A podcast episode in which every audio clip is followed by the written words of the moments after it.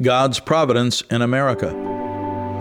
The miracles throughout American history confirm the truth of God's plan for the United States.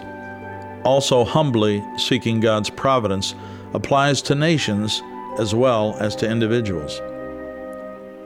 George Washington, praying in the snow at Valley Forge for God's help and wisdom prior to the successful attack on enemy troops at Trenton, is a classic example. With increasing deaths from frostbite among his untrained, underpaid troops, Washington crossed the Delaware River by moonlight on Christmas Day, surprising and defeating over 1,000 Hessian mercenaries, while losing only 2 men.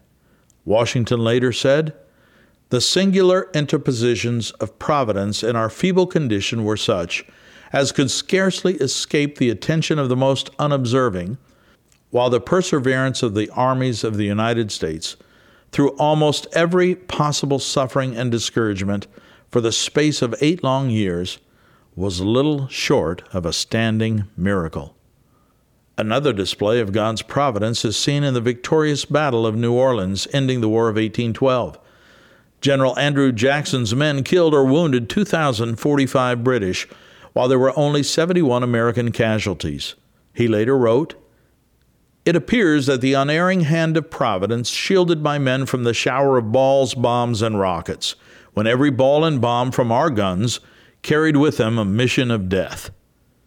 Jackson said to an aide, "I was sure of success, for I knew that God would not give me provisions of disaster, but signs of victory." The bloody, horrific Civil War provides another example of God's providence.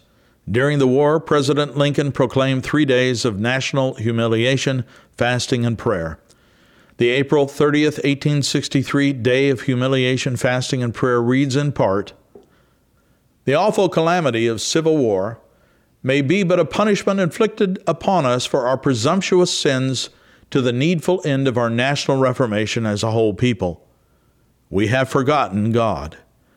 We have vainly imagined in the deceitfulness of our hearts that all these blessings were produced by some superior wisdom and virtue of our own.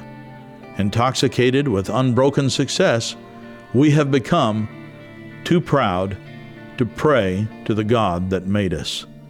It behooves us then to humble ourselves before the offended power, to confess our national sins.